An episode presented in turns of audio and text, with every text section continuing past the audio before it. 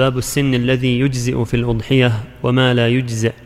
عن جابر رضي الله عنه قال: قال رسول الله صلى الله عليه وآله وسلم: لا تذبحوا إلا مسنة، إلا أن يعسر عليكم فتذبحوا جذعة من الضأن. رواه الجماعة إلا البخاري والترمذي. وعن البراء بن عازب قال: ضحى خال لي يقال له أبو برده قبل الصلاة، فقال له رسول الله صلى الله عليه وآله وسلم: شاتك شات لحم. فقال: يا رسول الله، إن عندي داجنا جذعة من المعز. قال: اذبحها ولا تصلح لغيرك. ثم قال: من ذبح قبل الصلاة فإنما يذبح لنفسه، ومن ذبح بعد الصلاة فقد تم نسكه. وأصاب سنة المسلمين، متفق عليه. وعن أبي هريرة قال: سمعت رسول الله صلى الله عليه وآله وسلم يقول: نعمة أو نعمة الأضحية الجذع من الضأن. رواه أحمد والترمذي. وعن أم بلال بنت هلال عن أبيها أن رسول الله صلى الله عليه وآله وسلم قال: يجوز الجذع من الضأن ضحية. رواه أحمد وابن ماجه. وعن مجاشع بن سليم أن النبي صلى الله عليه وآله وسلم كان يقول: إن الجذع يوفي مما توفي منه الثنية. رواه أبو داود وابن ماجه. وعن عقبة بن عامر قال: ضحينا مع رسول الله صلى الله عليه وآله وسلم بالجذع من الضأن. رواه النسائي. وعن عقبة بن عامر قال: قسم رسول الله صلى الله عليه وآله وسلم بين أصحابه ضحايا، فصارت لعقبة جذعه، فقلت: يا رسول الله، أصابني جذع. فقال: ضح به. متفق عليه. وفي رواية للجماعة إلا أبا داود أن النبي صلى الله عليه وآله وسلم أعطاه غنما يقسمها على صحابته ضحايا يقسمها على صحابته ضحايا فبقي عتود، فذكره للنبي صلى الله عليه وآله وسلم، فقال: ضح به أنت. قلت: والعتود من ولد المعز، ما رعى وقوي وأتى عليه حول. هذه الأحاديث لا تعلق بالضحايا وما يجزي منها. قد دلت هذه الأحاديث على أن المجزي من الضحايا هو المسن الذي تم له سنة من المعز والضأن، ويجزي الجزع من الضأن خاصة، والثني من غير ذلك، الثني من البقر والثني من الإبل، ولا يجزي ما دون ذلك. ويقول صلى الله عليه وسلم: لا تذبحوا إلا مسنة، إلا أن تعسر عليكم فتذبحوا جذعة من الضأن. ودلت الأحاديث الأخرى على أن الجذع من الضأن يقوم مقام الثني من المعز.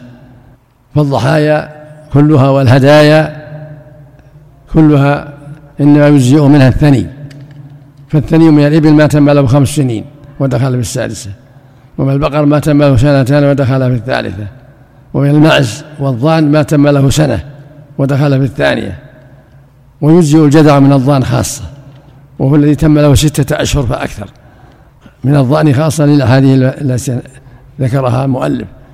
وذلك أن الجذع من الضأن له قوة وله جسم كبير يشبه الثدي من المعز أو أعظم، فلهذا من رحمة الله وحكمة الله أن أجزأ الجذع من الضأن. ومن شرط ذلك يكون بعد بعد صلاة العيد، فمن ذبح قبل صلاة العيد فشاته شات لحم لا تجزي. من شرط الضحايا أن أيضا تذبح بعد الصلاة، فمن ذبح قبل الصلاة فلا فلا ضحية له، شاته شات لحم. إلا أبا برده من النيار فإن أجزأته عناق عنده بصفة خاصة، ولن تجزي عن أحد بعده، لأنه ضحى قبل الصلاة فشاته شات لحم، وأخبر صلى الله عليه وسلم أن هذه العناق عنده تجزي ولن تجزي عن أحد بعده. وفق الله الجميع. باب ما لا يضحى به لعيبه وما يكره ويستحب. عن علي رضي الله عنه قال: نهى رسول الله صلى الله عليه وآله وسلم أن يضحى بأعضب القرن والأذن. قال قتادة: فذكرت ذلك لسعيد بن المسيب فقال: العضب النصف فأكثر من ذلك. رواه الخمسة وصححه الترمذي، لكن ابن ماجه لم يذكر قول قتادة إلى آخره.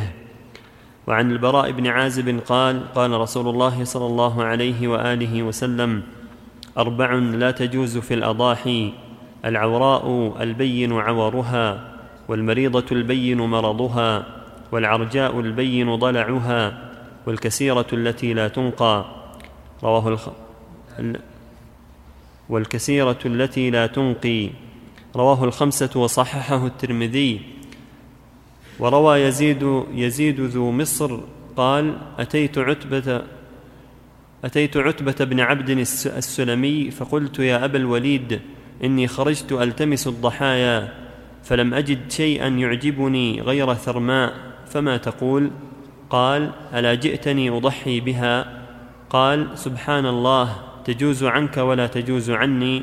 فقال: نعم، إنك تشك ولا أشك، إنما نهى النبي صلى الله عليه وآله وسلم عن المصفرة والمستأصلة والبخقاء والمشيعة والكسراء. شيء الغنم. نعم. بعض.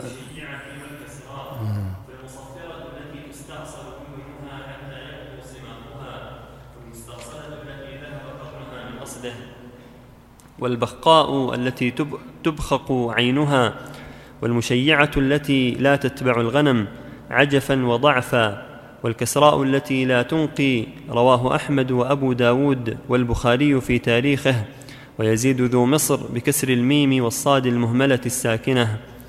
وعن أبي سعيد قال: اشتريت كبشا أضحي به فعد الذئب فأخذ الإليه.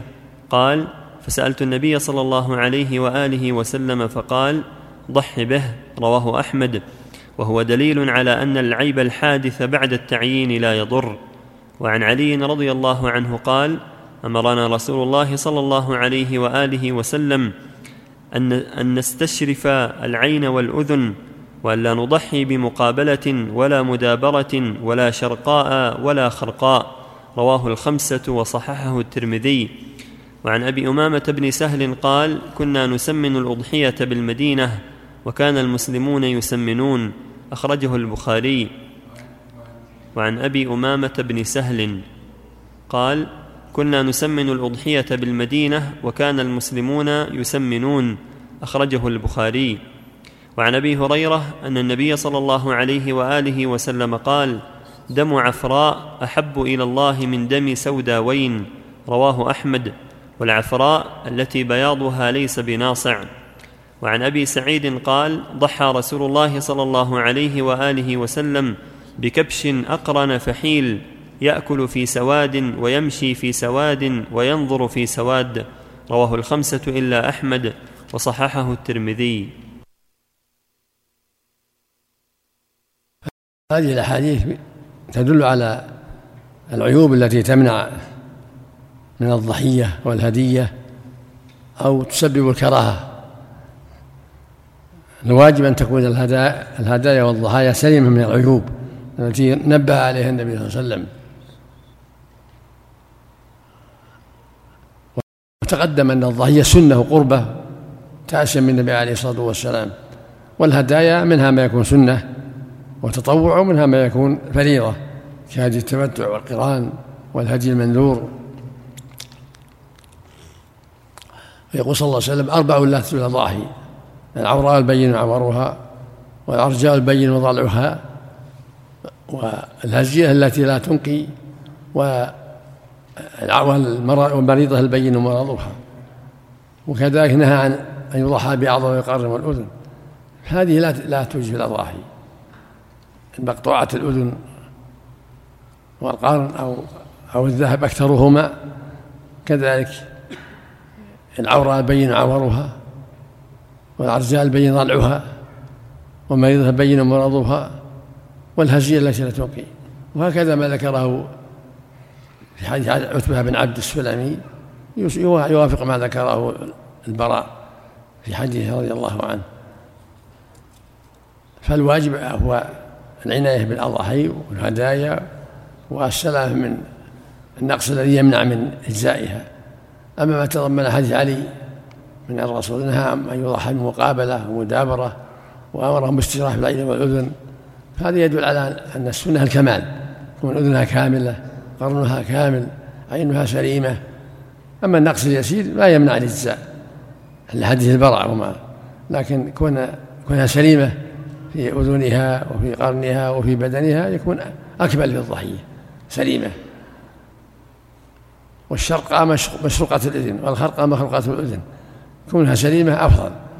أما الإجزاء تجزي إلا إذا كانت عضبة قد ذهب أكثر الأذن والقرن. بعض في بعض الكتب صحف الخرقة بالثرمة، صحف الشرقة بالثرمة، والصواب أن المراد به الشرقة مشقوقة الأذن. أما الثرمة لا بأس بها، الثرمة التي سقطت بعض أسنانها لا بأس بها، وإنما الممنوع المكروهة الشرقة التي قد تشرقت أذنها تشققت. في هدي أبي سعيد أنه اشترى كبشا فعلى الذئب فأكل أخذ أليته فأمر يضحي به. الهدي ضعيف، هدي أبي سعيد هذا ضعيف، ولكن الإنسان إذا سمى الضحية وعينها ثم جرى, جرى عليها شيء يذبحها تجزئ، لأنها قد تعينت في تجزئه، إذا قد عينها ضحية أو هدية تطوع أجزأته. أما الهدي الواجب والضحية الواجبة فلا بد فيها من السلامة، فإذا عابت قبل أن يقبل إذا عابت قبل أن يذبحها وجب إبدالها إذا كانت إذا كانت فريضة كهدي التمتع والقران والضحية من نورة. أما التطوع فإذا كان قد عينها وسماها أنها ضحية ثم أصابها مرض أو أخذ منها شيء ذبحها وأجزأته. باب الذبح بالمصلى والتسمية والتكبير على الذبح والمباشرة له. عن نافع عن ابن عمر عن النبي صلى الله عليه وآله وسلم أنه كان يذبح وينحر بالمصلى. رواه البخاري والنسائي وابن ماجه وأبو داود. وعن عائشة أن النبي صلى الله عليه وآله وسلم أمر بكبش أقرن يطأ في سواد ويبرك في سواد وينظر في سواد، فأتي به ليضحي به، فقال لها: يا عائشة هلم المدية.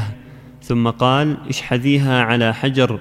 ففعلت، ثم أخذها وأخذ الكبش فأضجعه ثم ذبحه ثم ذبحه ثم قال: بسم الله، اللهم تقبل من محمد وآل محمد ومن أمة محمد، ثم ضحى. رواه أحمد ومسلم وأبو داود.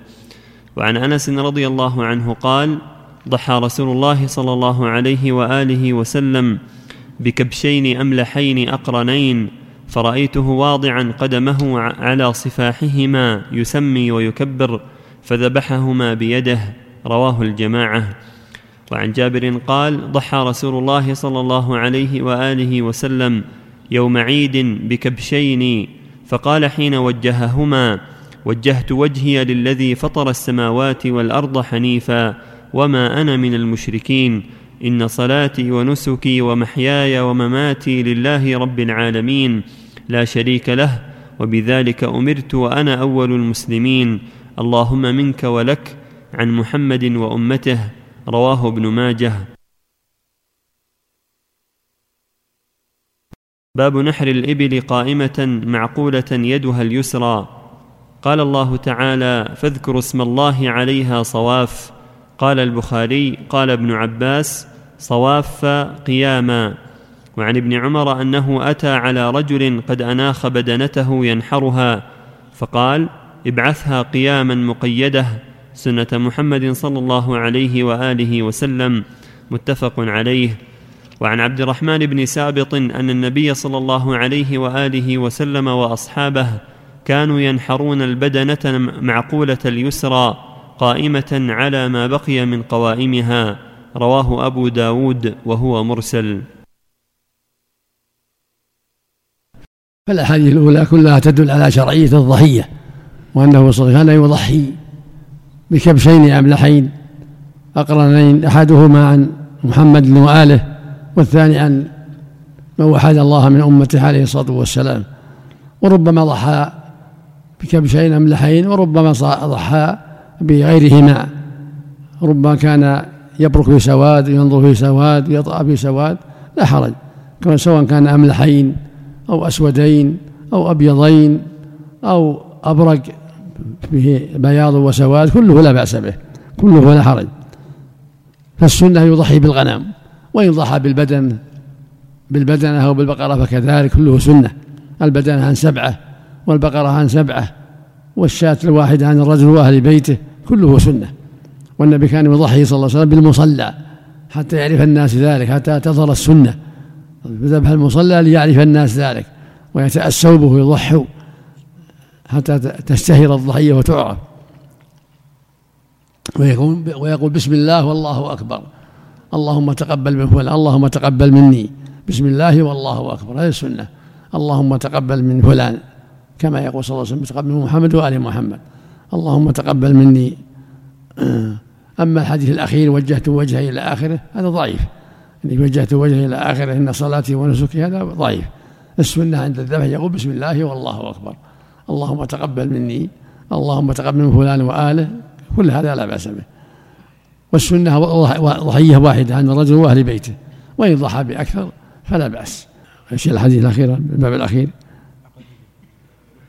كذلك الحديث الأخيرة تدل على أن الإبل تنحر وهي واقفة، أما البقر على جنبها الأيسر والغنم على جنبها الأيسر، يضع رجلها على صفاحهما ويسمي ويكبر ويذبح البقرة والغنم.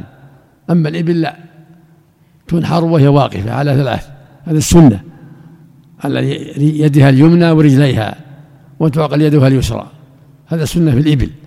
ثم ينحرها في اللبة، يطعنها في اللبة، يعني طرف العنق متصلة بالصدر، يطعنها بالحربة في هذا نحرا، هذا هو السنة.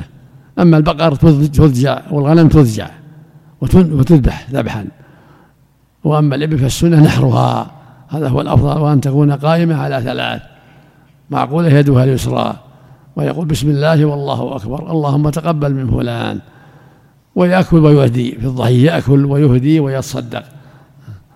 وفق الله الجميع. بارك الله فيك. اشراك الأهل في سبع الأضحية لا أحسن في الغنم، السبع ترك السبع ترك الشريك فيها أولى أحوط، لكن في شاة واحدة أو في البدنة عن أكثر من سبعة، لو كانت بيعت مئة وضحى بشاة واحدة أو بدنة واحدة أو بقرة واحدة كفى.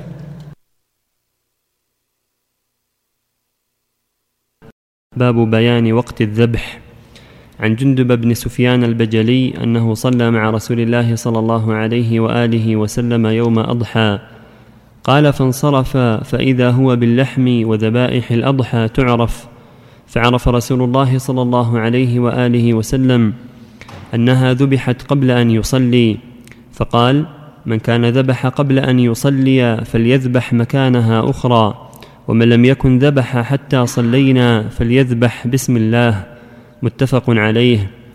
وعن جابر قال صلى بنا رسول الله صلى الله عليه وآله وسلم يوم النحر بالمدينة، فتقدم رجال فنحروا، وظنوا أن النبي صلى الله عليه وآله وسلم قد نحر، فأمر النبي صلى الله عليه وآله وسلم من كان نحر قبله أن يعيد بنحر آخر، ولا ينحر حتى ينحر النبي صلى الله عليه وآله وسلم، رواه أحمد ومسلم.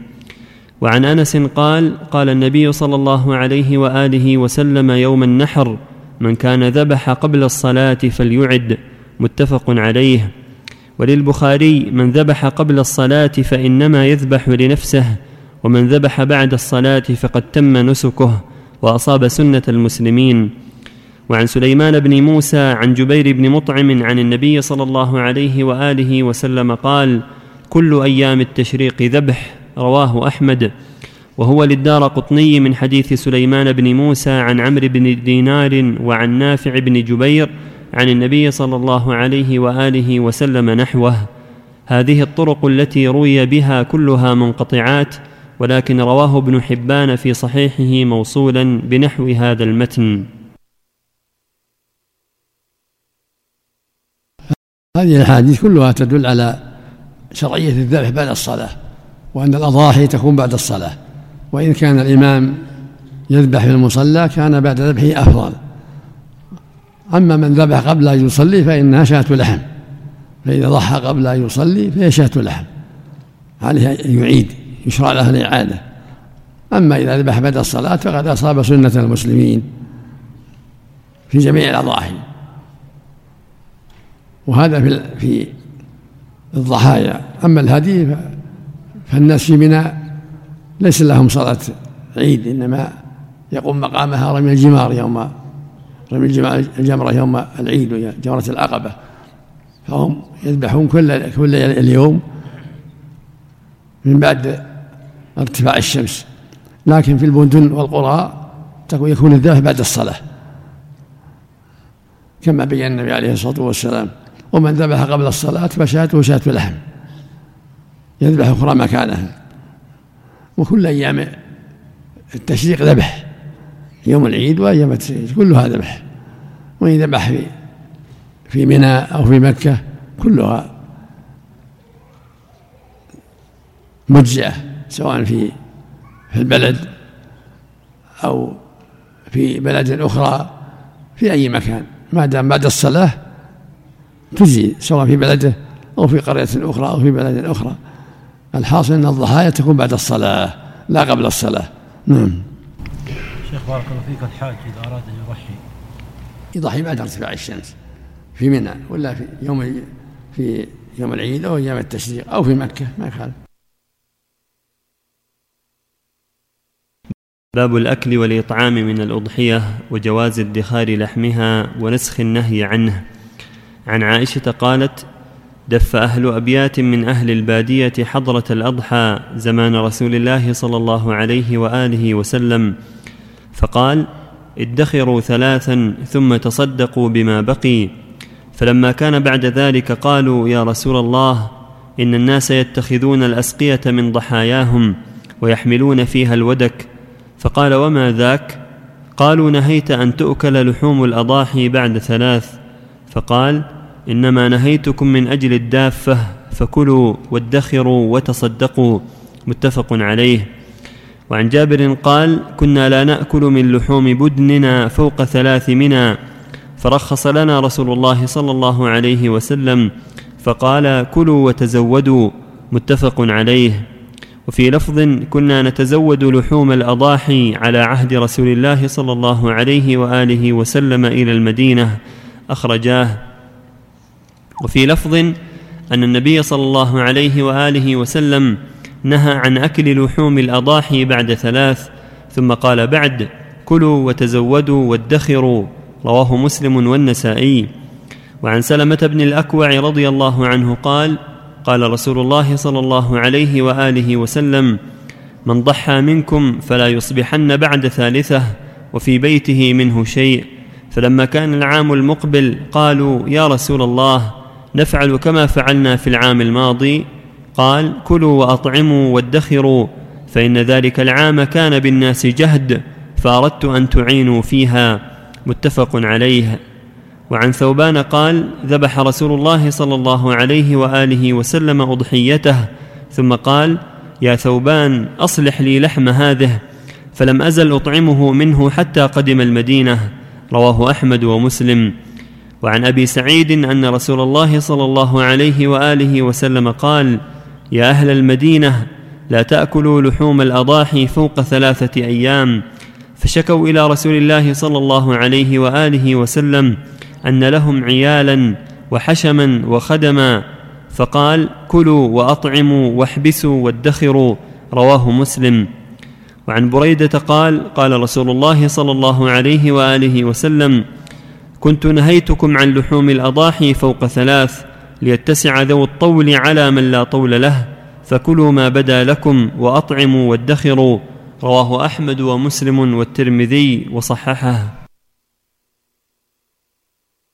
هذه الأحاديث الكثيرة وما جاء في معناها تدل على أن المشروع المؤمن في ضحيته وهديته عن التمتع والقران والهدية التي طوع بها في منى أنه يأكل ويتصدق ويهدي من الأضاحي ومن الهدايا التي يهديها في حجته تطوعا أو هدي التمتع والقران، كلها يأكل منها ويهدي، كما قال تعالى: فكلوا منها وأطعموا البائس الفقير.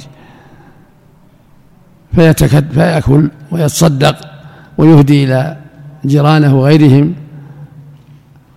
أما ما حصل من النهي عن الادخار فوق ثلاث فكان هذا من أجل دافة وفقراء، في عام حصل في فقراء ودفع المدينة فقراء فنهاهم عن الادخار فوق ثلاث رحمك الله، ثم رخص لهم بعد ذلك.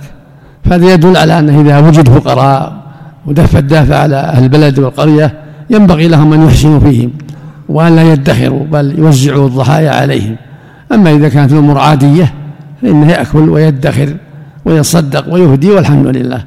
لكن متى وجدت أسباب توجب عدم الادخار لكثرة الفقراء وشدة حاجتهم فإن السنة أن يوزع عليهم لحوم توزع عليهم لحوم الأضاحي وأن لا يدخر أهلها لا شيء يضر الفقراء الحاضرين.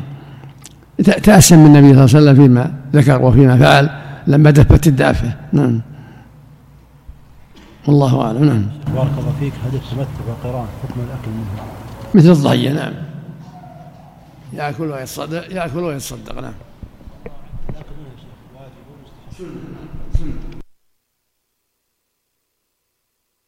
باب الصدقة بالجلود والجلال والنهي عن بيعها.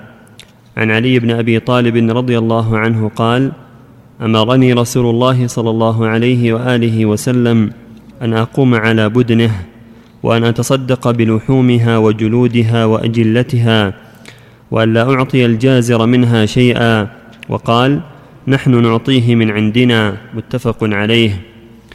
وعن أبي سعيد أن قتادة بن النعمان أخبره أن النبي صلى الله عليه وآله وسلم قام فقال: إني كنت أمرتكم ألا تأكلوا لحوم الأضاحي فوق ثلاثة أيام ليسعكم، وإني أحله لكم فكلوا منه ما شئتم، ولا تبيعوا لحوم الهدي والأضاحي، وكلوا وتصدقوا واستمتعوا بجلودها، ولا تبيعوها، وإن أطعمتم من لحومها فكلوا ما شئتم. رواه أحمد. باب من أذن في انتهاب أضحيته. عن عبد الله بن قرط أن رسول الله صلى الله عليه وآله وسلم قال: أعظم الأيام عند الله يوم النحر يوم النحر ثم يوم القر. وقرب إلى رسول الله صلى الله عليه وآله وسلم خمس بدنات أو ست ينحرهن، فطفقن يزدلفن إليه أيتهن يبدأ بها، فلما وجبت جنوبها قال كلمة خفية لم أفهمها، فسألت بعض من يليني ما قال، قالوا قال من شاء اقتطع. رواه أحمد وأبو داود. وقد احتج به من رخص في نثار العرس ونحوه. هذه الأحاديث تدل على أن المشروع للمؤمن في الهدايا والضحايا الأكل والإهداء والصدقة، كما قال تعالى: فكلوا منها وأطعموا البائس الفقير. والنبي صلى الله عليه وسلم قال لهم: كلوا وتصدقوا وادخروا. وكان أمرهم في بعض السنوات ألا يدخروا بعد ثلاثة من أجل دافة دفت فقراء وجدوا في المدينة، ثم رخص لهم بعد كما تقدم. وأمرهم أن يصدقوا، أمر علي رضي الله عنه يصدق بجلودها ولحومها وجلالها ولا يعطي الجزار أجره منها. هذا السنة أن تكون الصدقة بجميعها، لحوم وجلود وغير ذلك، والجزار يعطى الوجرة من خارجها. لكن إذا أعطي من عرض الناس هدية أو لفقر فلا بأس، لكن يكون تكون الأجر تكون الأجرة من غير ذلك. والواجب على المؤمن أن يحذر ما حرم الله عليه وأن يتقي الله في كل شيء. فإذا ضحى أو أهدى فعل ما شرعه الله من أكل وصدقة وهدية، ولا يبيع شيء لا يبيع شيء لا من اللحوم ولا من الجلود، انتهت، ليست من كله، صارت قربة إلى الله، ليس له التصرف فيها إلا بالأكل أو الهدية أو الصدقة. أما البيع فلا. أما الجلود أما الأجلة فإن كان صدق بها قسمها، وإن كان لم يقصد الصدقة بها فإنها تكون تعاد إلى ملكه. إذا جل لها شيء ما أراد به الصدقة إنما أراد به شيئا خاصا فإنها لا تكون تبعا لها. أما في هذا فالرسول أمر بتقسيم أجلتها لأنها أهدها مع أجلتها.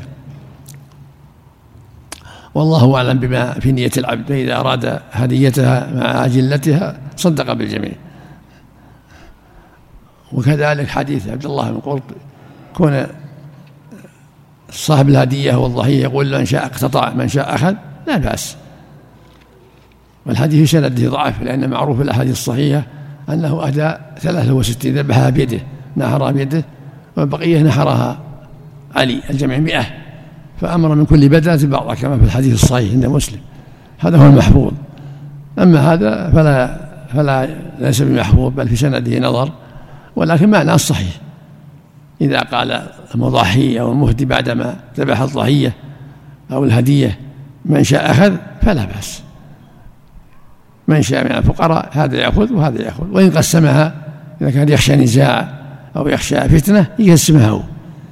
أما إذا كان لا يخشى فتنة فيقول للفقراء خذوا خذوا ما شئتم.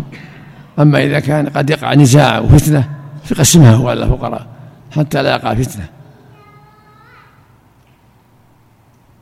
عملا بما هو أصلح وأبعد عن الشر.